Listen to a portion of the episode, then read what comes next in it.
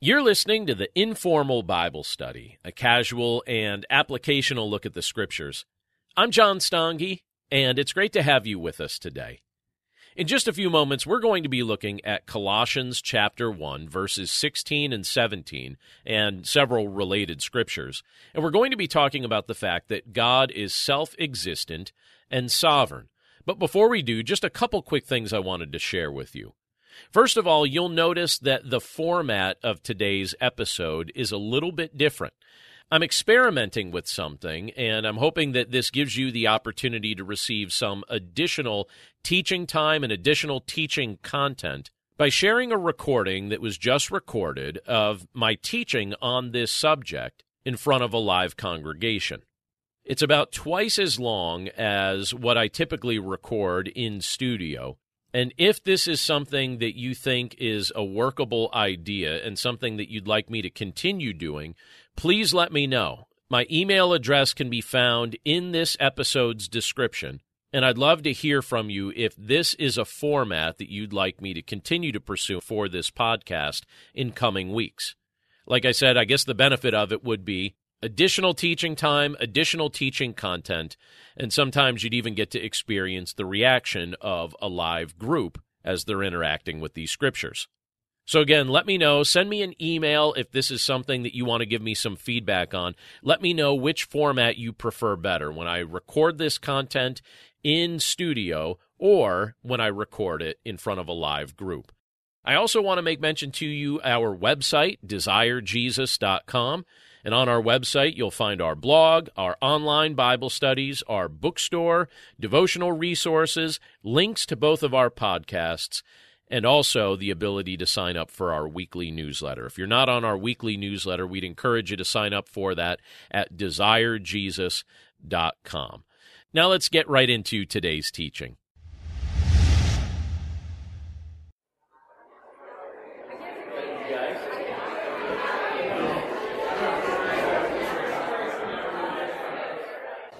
Good morning again. Good to see everybody. Hope everybody had an enjoyable week. I think weather wise, this was just about one of the more perfect weeks of the summer. We actually had a, a picnic the other night at our house for a group of people that work with my wife.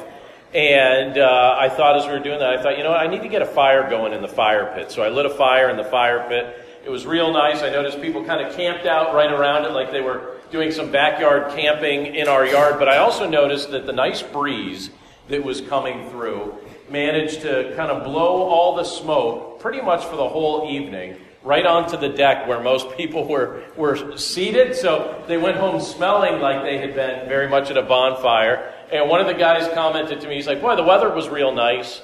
Um, but I, I do feel like I breathed in smoke for a little bit too long. And I said, Yes, but you didn't have any bugs or mosquitoes to contend with, right? And he's like, You know what? You're right. I will take the smoke over the bugs and mosquitoes. So it ended up being nice. Um, we've been, over the course of the past few months, taking a look at what Scripture tells us in regard to who is God. And we've been looking at various aspects of God's nature. We've been looking at the attributes of God. And we've been talking about what these things look like and how the Lord utilizes His attributes to be a blessing in our lives. And today we're going to be talking about two additional attributes. In fact, these are the final two attributes we're going to look at in our study of this subject. Today we're talking about the fact that God is self existent and sovereign. Two key things that we should understand about God's nature the fact that He's self existent and sovereign. Now, like we've done for the past group of weeks as we've been taking a look at what Scripture says about this subject, uh, we're going to look at a variety of scriptures, but we're going to start today by looking at just two verses, uh, two verses from Colossians chapter 1, starting with verse 16. So we're going to look at Colossians 1, verses 16 and 17. And this is what we read in that passage, and we're going to come and revisit this in a few moments as well, but it says this. For by him all things were created, in heaven and on earth visible and invisible, whether thrones or dominions or rulers or authorities, all things were created through him and for him. And he is before all things, and in him all things hold together. Let's pray.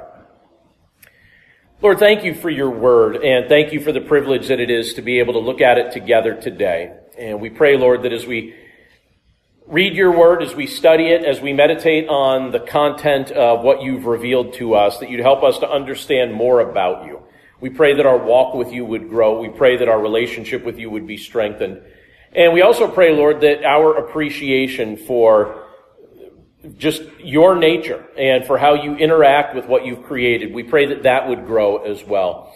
So, Lord, again, we thank you for the privilege to be able to look at your word now. And we pray that by your grace and in your power, that you would speak to us. And we pray this all in Jesus' name. Amen. So, various aspects about God's nature are so different from our, our daily human experience that I think it can be challenging for us at times to comprehend them. And I think in time, as our trust in the Lord matures, we may come to, uh, you know, a moment where we accept and appreciate that these things are true of God. But I also think we'll probably spend a considerable amount of time wondering how these things actually work. And I bring that up because in particular today, as we're talking about the fact that first off, God is self-existent, I think that that could be a concept that's challenging to wrap our minds around. It might even be difficult for some people to accept. But, uh, and I think that partly that can be because we're used to, to what we're surrounded with having an origin or having a creation point. You know, as we look around this room, you know, we, we could think about the fact or kind of, you know, uh, you know, just look at any element of, of, of, what's going on around us in this room and say, all right, well, that light was probably created in this kind of context and based on how it looks, it was probably made around this year. When we look at, at the, the people that we know, we see, you know, we assume an age. We're used to seeing things that have a creation point or an origin.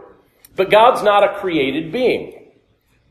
He has no beginning and he has no end.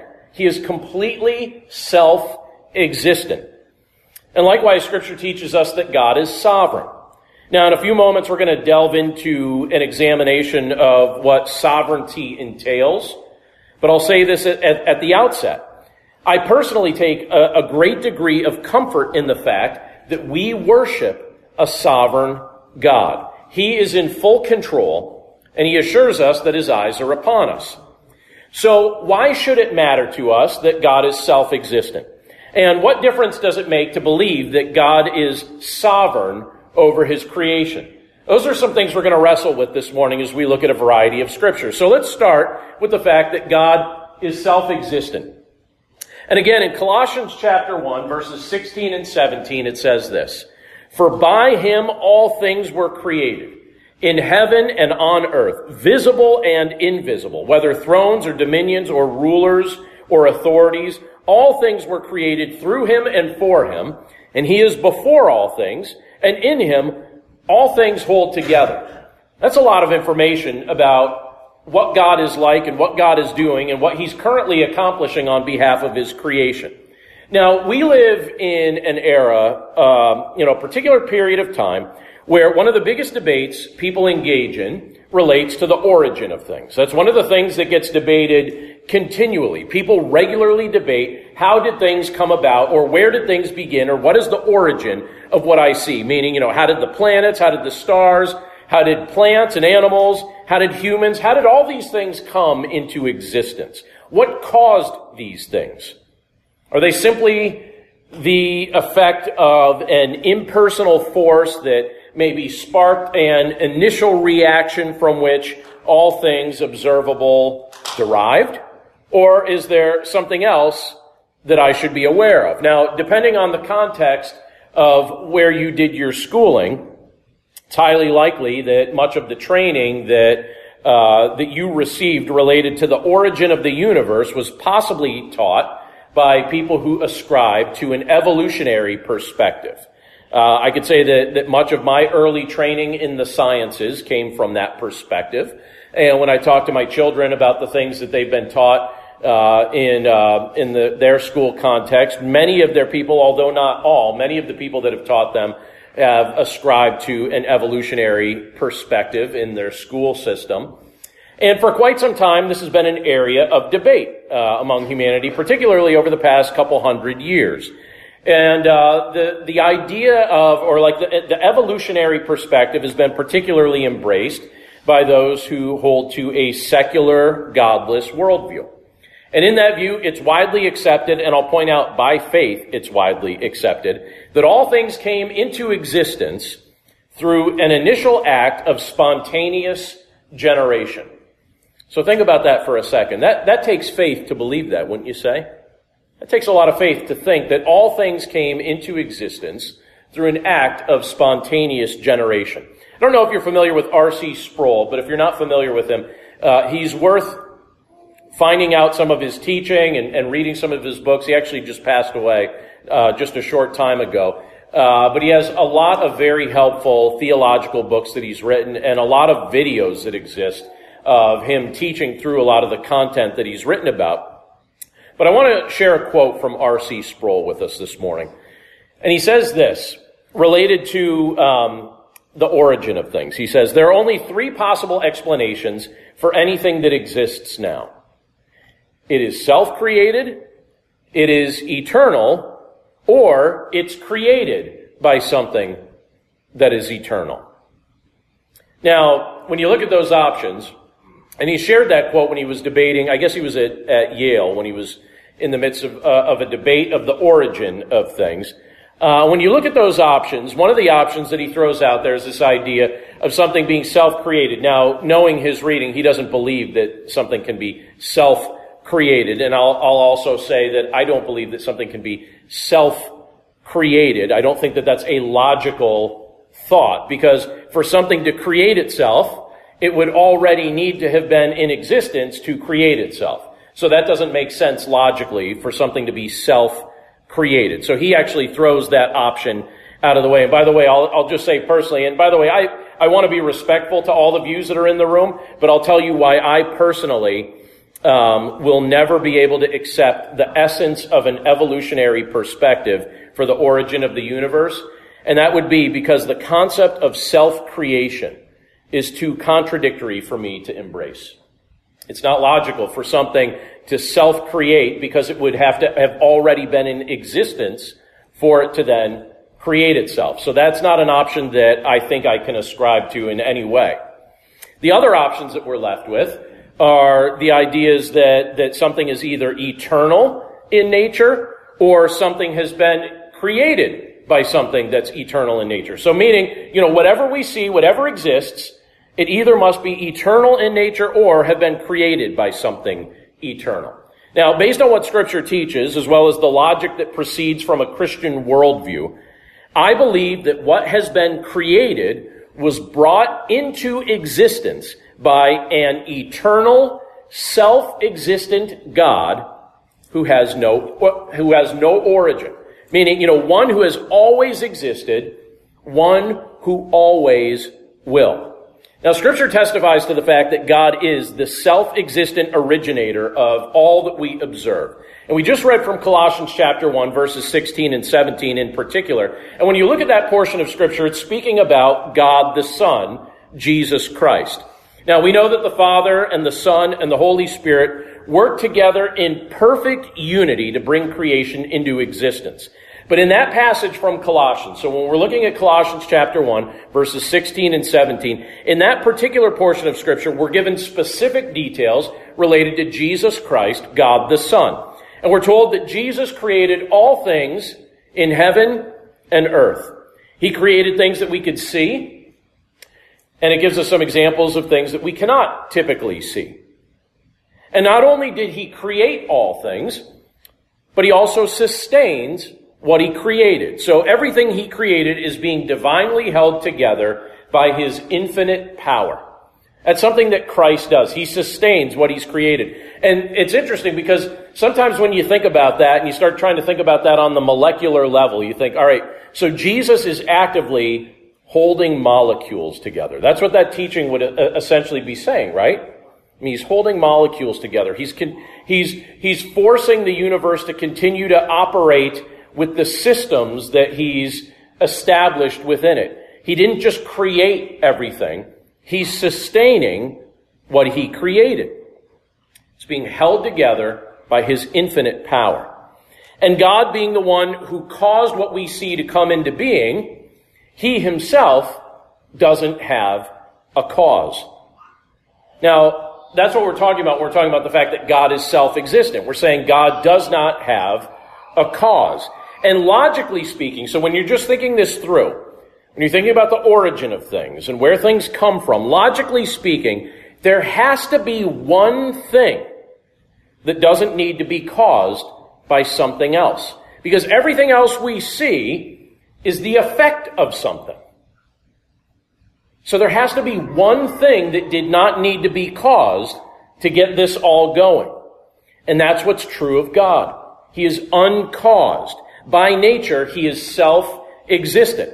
And there's a few ways that scripture describes God's self-existence to us. And I want to show us several portions of scripture that speak of this. In Exodus chapter 3 verse 14, God said to Moses, I am who I am. And he said, say this to the people of Israel, I am has sent me to you. So Moses is, now put yourself in Moses' shoes. Moses is going to be, you know, coming to the people of Israel, his, his people by birth, and he's going to be telling them, listen, um, I've been divinely appointed to lead you out of slavery and toward a land that God has promised you. And you can imagine the people looking at him saying, like, really? On what authority? You know, on what authority? Could you imagine standing up in front of a group of people and saying, hey, everybody, I know you guys don't know me super well. All right? And I know that this might have some awkwardness to it. However, I would like you all to leave everything that you're familiar with and come follow me to a place that none of us has ever seen yet. Who's ready? Right? And Moses is thinking through these things and he's wondering, you know, like, how's this going to work? And when you look at the scriptures related to Moses, Moses is highly respected by people throughout the world to this day. But when you look at Moses and his initial reactions to some of the things that God was teaching him or telling him, Moses expresses a lot of insecurity. You know, he tells the Lord, Lord, you know, I, how am I supposed to speak in front of a group of people? How am I supposed to do this? By the way, I asked one of the children down in nursery today if they'd be willing to speak for me today. She looked a little panicky. She didn't seem prepared, right? Um, uh, but her mother thought it was funny, so that was a win, right? Uh, but at the same time, you know, it's this idea of I'm going to have to stand up in front of a group of people and I'm going to have to tell them things and Moses said, you know, I, am not, listen, I'm not an eloquent speaker. I'm not somebody that I can't do that sort of stuff. Um, and then Moses is also wondering, all right, people are going to ask me, like, where do I get the authority to say, uproot your life and come follow me into the wilderness? Where do I get the authority to do that? And God says to him, this is what you're, this is what you're to tell them. Tell them, this is who sent you. I am who I am. He says, say this to the people of, of Israel. I am has sent me to you. So what is God saying to Moses? What is he revealing to Moses? He's talking about his eternal nature. He's speaking to the fact that he is self-existent. Not I was, not I will be. He says, tell them I am. Meaning that he always is. He's uncaused. Self-existent. Now that's hard to wrap your mind around, isn't it? Again, because we're, we were created, we have a point of origin. I think it's a lot easier for me to think about things from the perspective of it continuing forever, but the thought of something always being in existence, that could be a little bit challenging, but the Lord was revealing to Moses, this is who, who you're to tell them has sent you. I am has sent you. The Lord also says in Isaiah 46, 9, remember the former things of old for I am God, and there is no other. I am God, and there is none like me. Now, what's the Lord revealing when we look at a portion of Scripture like that? Again, we talked about this a group of weeks ago, but the Lord's saying, I'm unique. There's no one like me. Meaning, every, you know, we could apply this in this context about the, about God's self-existence in saying, all right, God is self-existent. There is nobody else that is self-existent. There's nobody else that is uncaused. Everybody else is caused. Everything else is created. But God is self-existent. He's saying, look, there is none like me. And then when you look at Revelation chapter 1 verse 17, the apostle John says, When I saw him, I fell at his feet as though dead, but he laid his right hand on me saying, Fear not. I am the first and the last. Again, in that context, what was Christ trying to illustrate? He's explaining, I've always been, and I always will be. His eternal nature. It's like, fear not. Don't be afraid, but let me tell you who I am. And so Christ reveals that and he speaks of that. Now, personally speaking, I have to tell you that I take a great degree of comfort in the fact that God is self-existent and the fact that God is not dependent on his creation. Meaning there is nothing he needs from me and there is nothing he needs from you. Have you ever heard people say, the only thing God ever needed was our love? And that sounds beautiful, doesn't it? The only thing he ever needed was our love. Like, like he, like he had a need. God doesn't have any needs. He's self-existent. Even consider the fact that, that, um, our Lord has existed from eternity past as Father, Son, and Holy Spirit in perfect love, in perfect community. There is nothing he needs from me. There's nothing he needs from you. The Lord has no lack. He has no dependence. He, he, there, there is nothing he needs from what he's created. He's made his creation for his glory and for his good pleasure, but he would have been fine if he didn't. But yet he still chose to do so. And he doesn't need anything from me or you. There are things he delights to see in your life and delights to see in my life. He rejoices when we learn that the point for which we were created was to glorify him. He facilitates great things in our lives like this, but he didn't create us because he had a lack. He didn't create us because he was dependent on us. He created us for his glory and good pleasure. There is nothing he needs from his creation. He is self-existent. He has no area of lack no area of dependence on his creation. And that being the case, he who has no lack is able to graciously supply us with everything that we need. There's nothing he lacks. He's self-existent. And he's graciously able to supply us with everything that we need. Why is that comforting to me?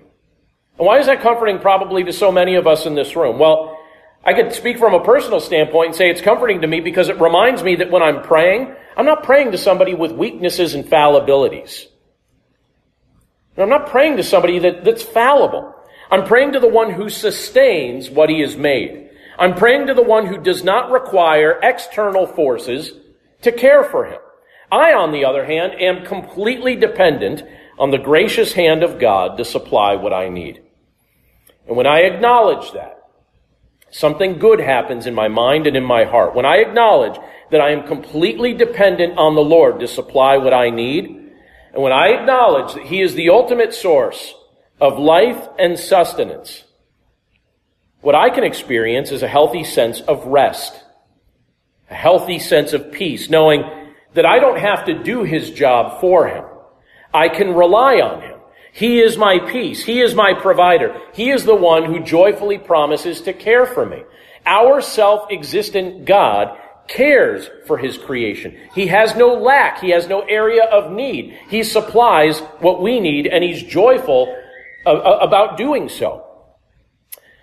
A belief in an accidental universe that happened by accident, just somehow mysteriously sparked by an impersonal force with no compassion and no oversight and no merciful provision does not produce a sense of rest. And it does not produce a sense of peace. In fact, it actually does the opposite and it produces a lot of things that provide or that um, provoke counseling needs within our minds and within our hearts because it, it forces us to become overly self-reliant. And when you're overly self-reliant, what also starts to happen is you develop anxieties about the fact that when you're self-reliant, you start noticing the limitations of your reliance. You start noticing your personal limitations that prevent you from doing all that needs to be done and prevent you from caring for everything that needs to be cared for. And if you believe that everything comes down to you or everything comes down to your fellow man, that starts producing anxiety in your life because you start realizing, wait a second, we have limitations and we can't actually accomplish what needs to be accomplished. And it starts producing confusion and it starts to produce fear and worry and anxiety in our minds and in our hearts. And in fact, many of the causes, when you look at the root cause of many of the causes that, that quite a few people in our generation pledge their lives to, You look at, at, at what causes those or what motivates many of those things. Many of those things actually stem from a lack of faith in God, the self-existent, uncaused cause. Because mankind starts to think, wait a second, we've got to right every wrong. We've got to remedy every problem. It all depends on us. It all comes down to us. No one's going to help us. We've got to fix it. We're, you know, in every generation, I just went to a graduation just a few months ago, and I think in every graduation speech I go to, every generation says, we're going to change the world, right? And someone got out there and said, we're going to change the world. And here's me in my sarcastic clap over in the bleachers. Finally, the class of 2018 is going to be the one that does it. When I graduated in 94, we thought we were going to, we totally dropped the ball. I thought our generation 24 years ago was going to do it, and then we got all caught up in the internet and forgot what we were supposed to do. Thankfully, the class of 2018 is going to change the world. No, it's not, okay? You're going to do good things. But the world does not depend on you. We have a self-existent provider, a self-existent creator who is not dependent on his creation. And it's not us that's going to fix what's wrong with this world. It's him. Now he'll work through you to do some amazing things and to bless people in great ways. But don't become mistaken about where the source of our power is or where the source of wisdom is or where the one who actually rights the wrongs happens to be. It's not us, it's him. And a man-centered perspective toward creation is not a healthy perspective. It actually produces anxiety. It actually produces worry when we start to think that everything around us is somehow dependent on us because it's absolutely not. We have, we have a creation point. We were brought into existence by a self-existent creator. And he's able to provide for what we need. And he delights when we rely on him. And he bring, he finds joy in giving our hearts and our minds peace as we learn to trust in him in the midst of all the things that we face and deal with. Now, something else that scripture reveals to us about the Lord, in addition to the fact that he's self-existent, and this is where we're going to conclude our study of his attributes. We're going to look at a few additional things related to who God is in, in coming weeks, but this is the last attribute I want us to look at, and that's the fact that God is sovereign. God is sovereign. Well, what does it mean when we say that God is sovereign? I remember when I was uh, in college and I was teaching a group of campers uh, at a, a, summer camp that I worked at, and they were all sitting around. I was doing the evening devotions, and I tossed out the fact that God is sovereign. And I used that term, and then I immediately realized I didn't know how to define it. I had just heard it a bunch of times. I was like, wait a second. I'm using this term to describe God because I've heard other people use this term to describe God. And then I kind of had to backtrack my words a little bit and use other descriptors because I was like, wait a second, I don't have a clear understanding in my mind of what it means to say that God is sovereign. So at that point, I decided to find out. Why am I using this term? Why have I heard other people use this term? Well, look at what it tells us in Job chapter 42, verses 1 and 2. In that passage of scripture, it says this, Then Job answered the Lord and said, I know that you can do all things and that no purpose of yours can be thwarted. That interesting? So Job is believed to be the oldest book of the Bible. And in the oldest book of the Bible, we have Job saying, I know that you can do all things and that no purpose of yours can be thwarted. What he's saying is God is sovereign. And to say that God is sovereign, effectively, what it means is this. It means that he rules the universe and that he's in control of what he has created. That's what sovereignty is. That's the idea. He, he rules the universe. He's in control of what he has created. He possesses full authority to carry out his perfect plans, full authority to carry out his eternal purposes. And there is no place that you or I could go in all of creation that is not under the sovereign control of God. And so when you look at Job chapter 42, you see that Job acknowledged that reality when he speaks of God's power to do anything that he desired. He's acknowledging the fact that God is sovereign. And he also expresses in that passage that no purpose of God could be thwarted. God's purposes cannot be thwarted, again, because he's in complete control. He is sovereign. The plans of God are perfect and will be carried out in full accordance with his divine will. A, pra- uh, a very practical example of that can be read or seen in one of my favorite accounts in Scripture. I don't know if you can recall the first portion of the Bible uh, that you read. And I guess technically, if I'm super technical, this wasn't from the Bible directly, but it was a Bible story given to me as a child from someone in the church that I grew up in. They gave me a Bible story, one of those small books meant for kids with lots of pictures. But it was a story of Joseph from the book of Genesis. It's the first Bible story I ever remember reading.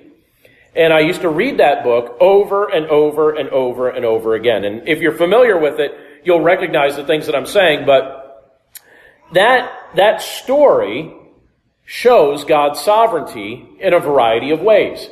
Because when you look at Joseph's life, you can see that Joseph was loved deeply by his father Jacob. Joseph's brothers grew very jealous with favoritism, or with, you know, observing the favoritism that, that Joseph was shown. So they sold him into slavery. And then they told their father that he was dead. And in the process of events, as Joseph is sold into slavery to a band of Ishmaelite traders, Joseph, through a, a series of circumstances, ends up in Egypt, where again, through some divinely orchestrated events, he ends up being in second command, or second in command to Pharaoh. He ends up ruling the country. So there's only one authority higher than his in all of Egypt, and it's Pharaoh. And the Lord revealed during that time, uh, through dreams, that there would be great famine in the world. So Joseph helped prepare the Egyptians so that they would not die of starvation. And what ends up happening is people from all other nations, including Joseph's family, start coming to Egypt for food. And during that time, Joseph speaks to his brothers about all that's taken place. And he tells them that God had foreordained the chain of events that had occurred in his life for their benefit and for the benefit of the world. Even though they treated Joseph with malice, the sovereign God who is Lord of heaven and earth meant it for the good of millions of people. In fact, in Genesis chapter 50 verses 19 and 20, it says this, But Joseph said to them, Do not fear. For am I in the place of God? As for you, you meant evil against me, but God meant it for good, to bring, to bring it about that many people should be kept alive, as they are today. So you have Joseph looking at the circumstances of his life and recognizing that God's sovereign. By the way, have you ever done that? Have you ever traced the hand of God in your life and recognized that the Lord delights to take situations that look pretty bleak and turn them around for His glory and for your benefit? And Joseph, as he's looking at his life, he's like, look, I can't be mad about it. There's no point in being mad about it in regard to you guys. There's no point in being mad about it or, or like kicking my, my, you know, heels in the dirt and complaining against God. What you meant for evil, God meant for good.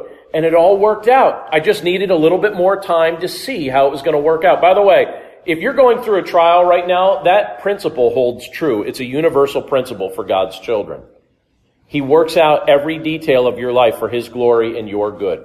Whatever trial, whatever difficulty, whatever thing is stretching you right now that may seem unpleasant and difficult and might elicit emotion or anger or sadness or whatever it brings from you, whatever it is, it's a universal principle for God's children that He works these details out for His glory and your good. And He'll make you stronger in a variety of ways through it and he'll teach you more things about himself in the midst of it. And Joseph testified to that. And he could actually see that millions of people were being saved through the orchestration of events that God had orchestrated in his life. So it's like, why even complain about it? God's sovereign. God's in control. He's working these details out. But let me ask you a question about sovereignty that I, I'm assuming at some point in your life you may have asked this question, but maybe you didn't. So I'm just going to ask it. If God is sovereign, so if he's in complete control, if he rules over what he has created, if God is sovereign, why is there sin and why is there suffering in this world? If God's sovereign, why is there sin? Why is there suffering in this world? I thought he's in complete control of what he created. I thought he ruled every corner and aspect and being in this universe.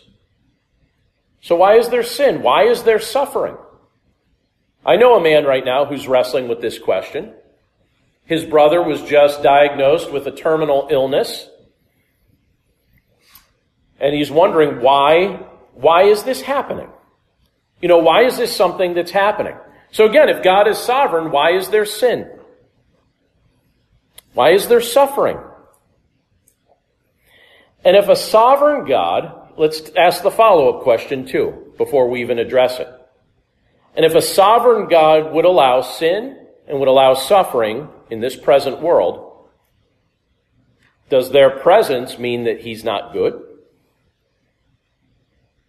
The sovereign God, who we're saying is in complete control of what he's created, would allow sin and suffering in this world. Does it mean he's not sovereign at all? Or does it mean he's not good at all? Or does it mean something else?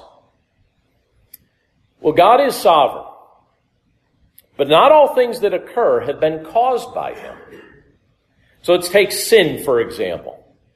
Sin exists, but God did not create it.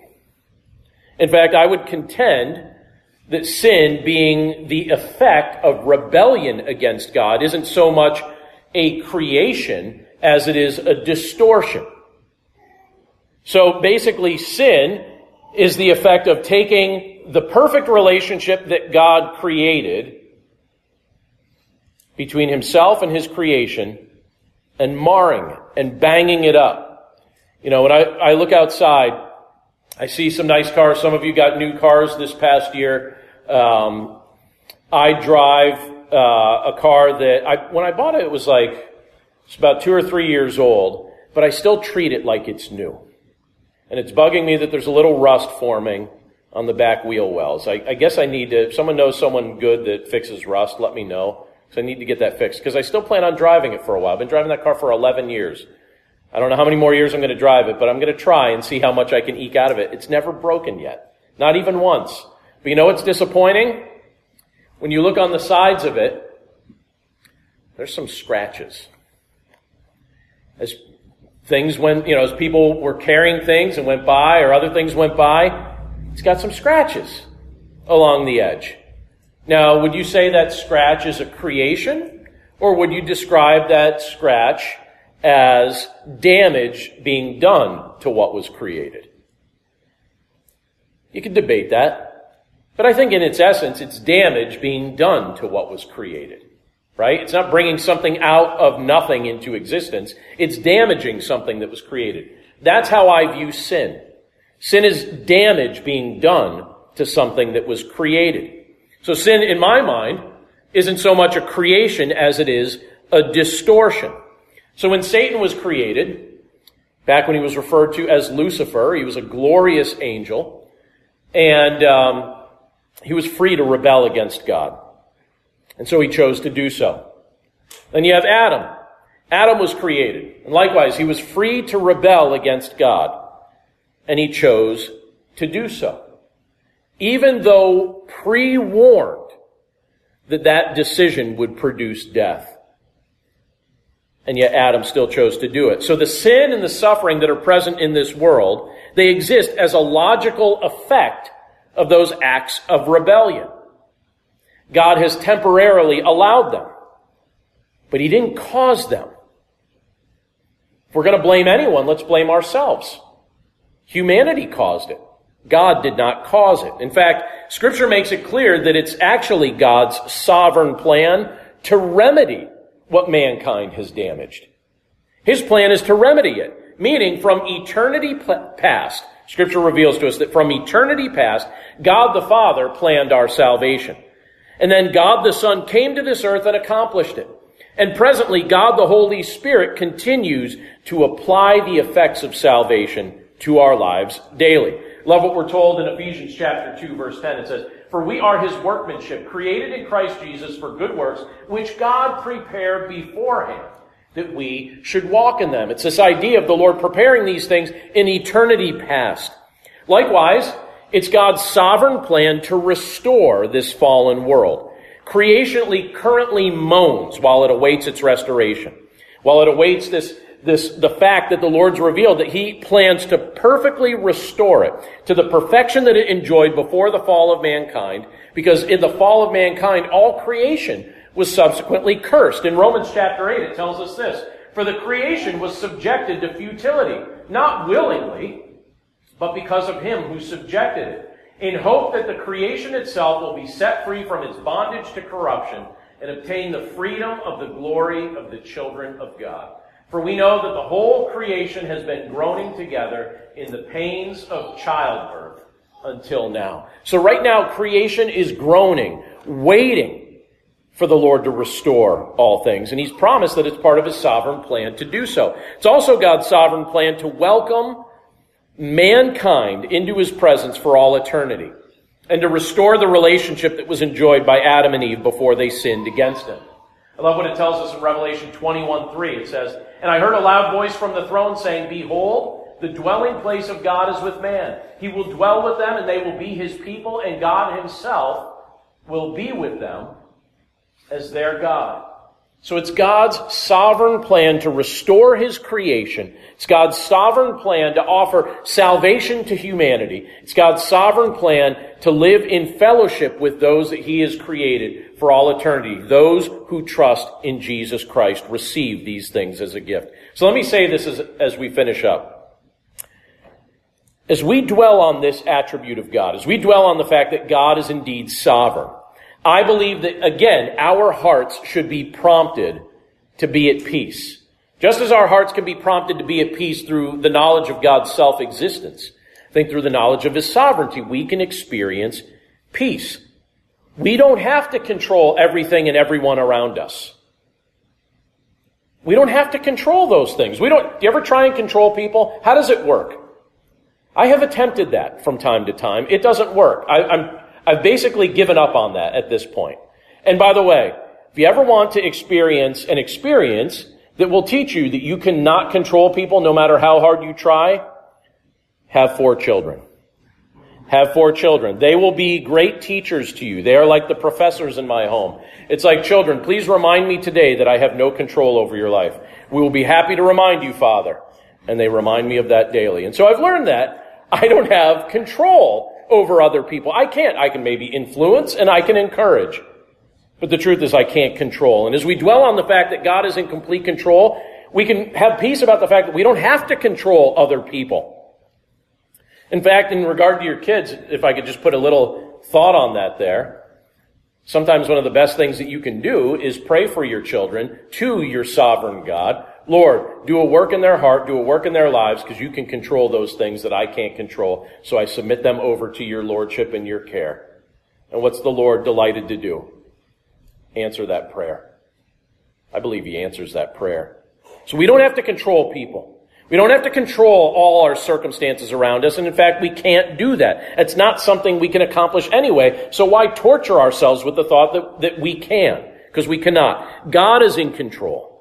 And he makes a point to turn all sorts of situations in our lives around that seem like they were meant for our harm into circumstances that actually work for our ultimate good. That means he strengthens us through our trials. He grants us joy in the midst of our pain. He blesses us with hope when it would be tempting to feel hopeless. Our self-existent God is sovereign, and our sovereign God is good. Let's pray. Lord, thank you for your word, and thank you for the things that you reveal to us in it.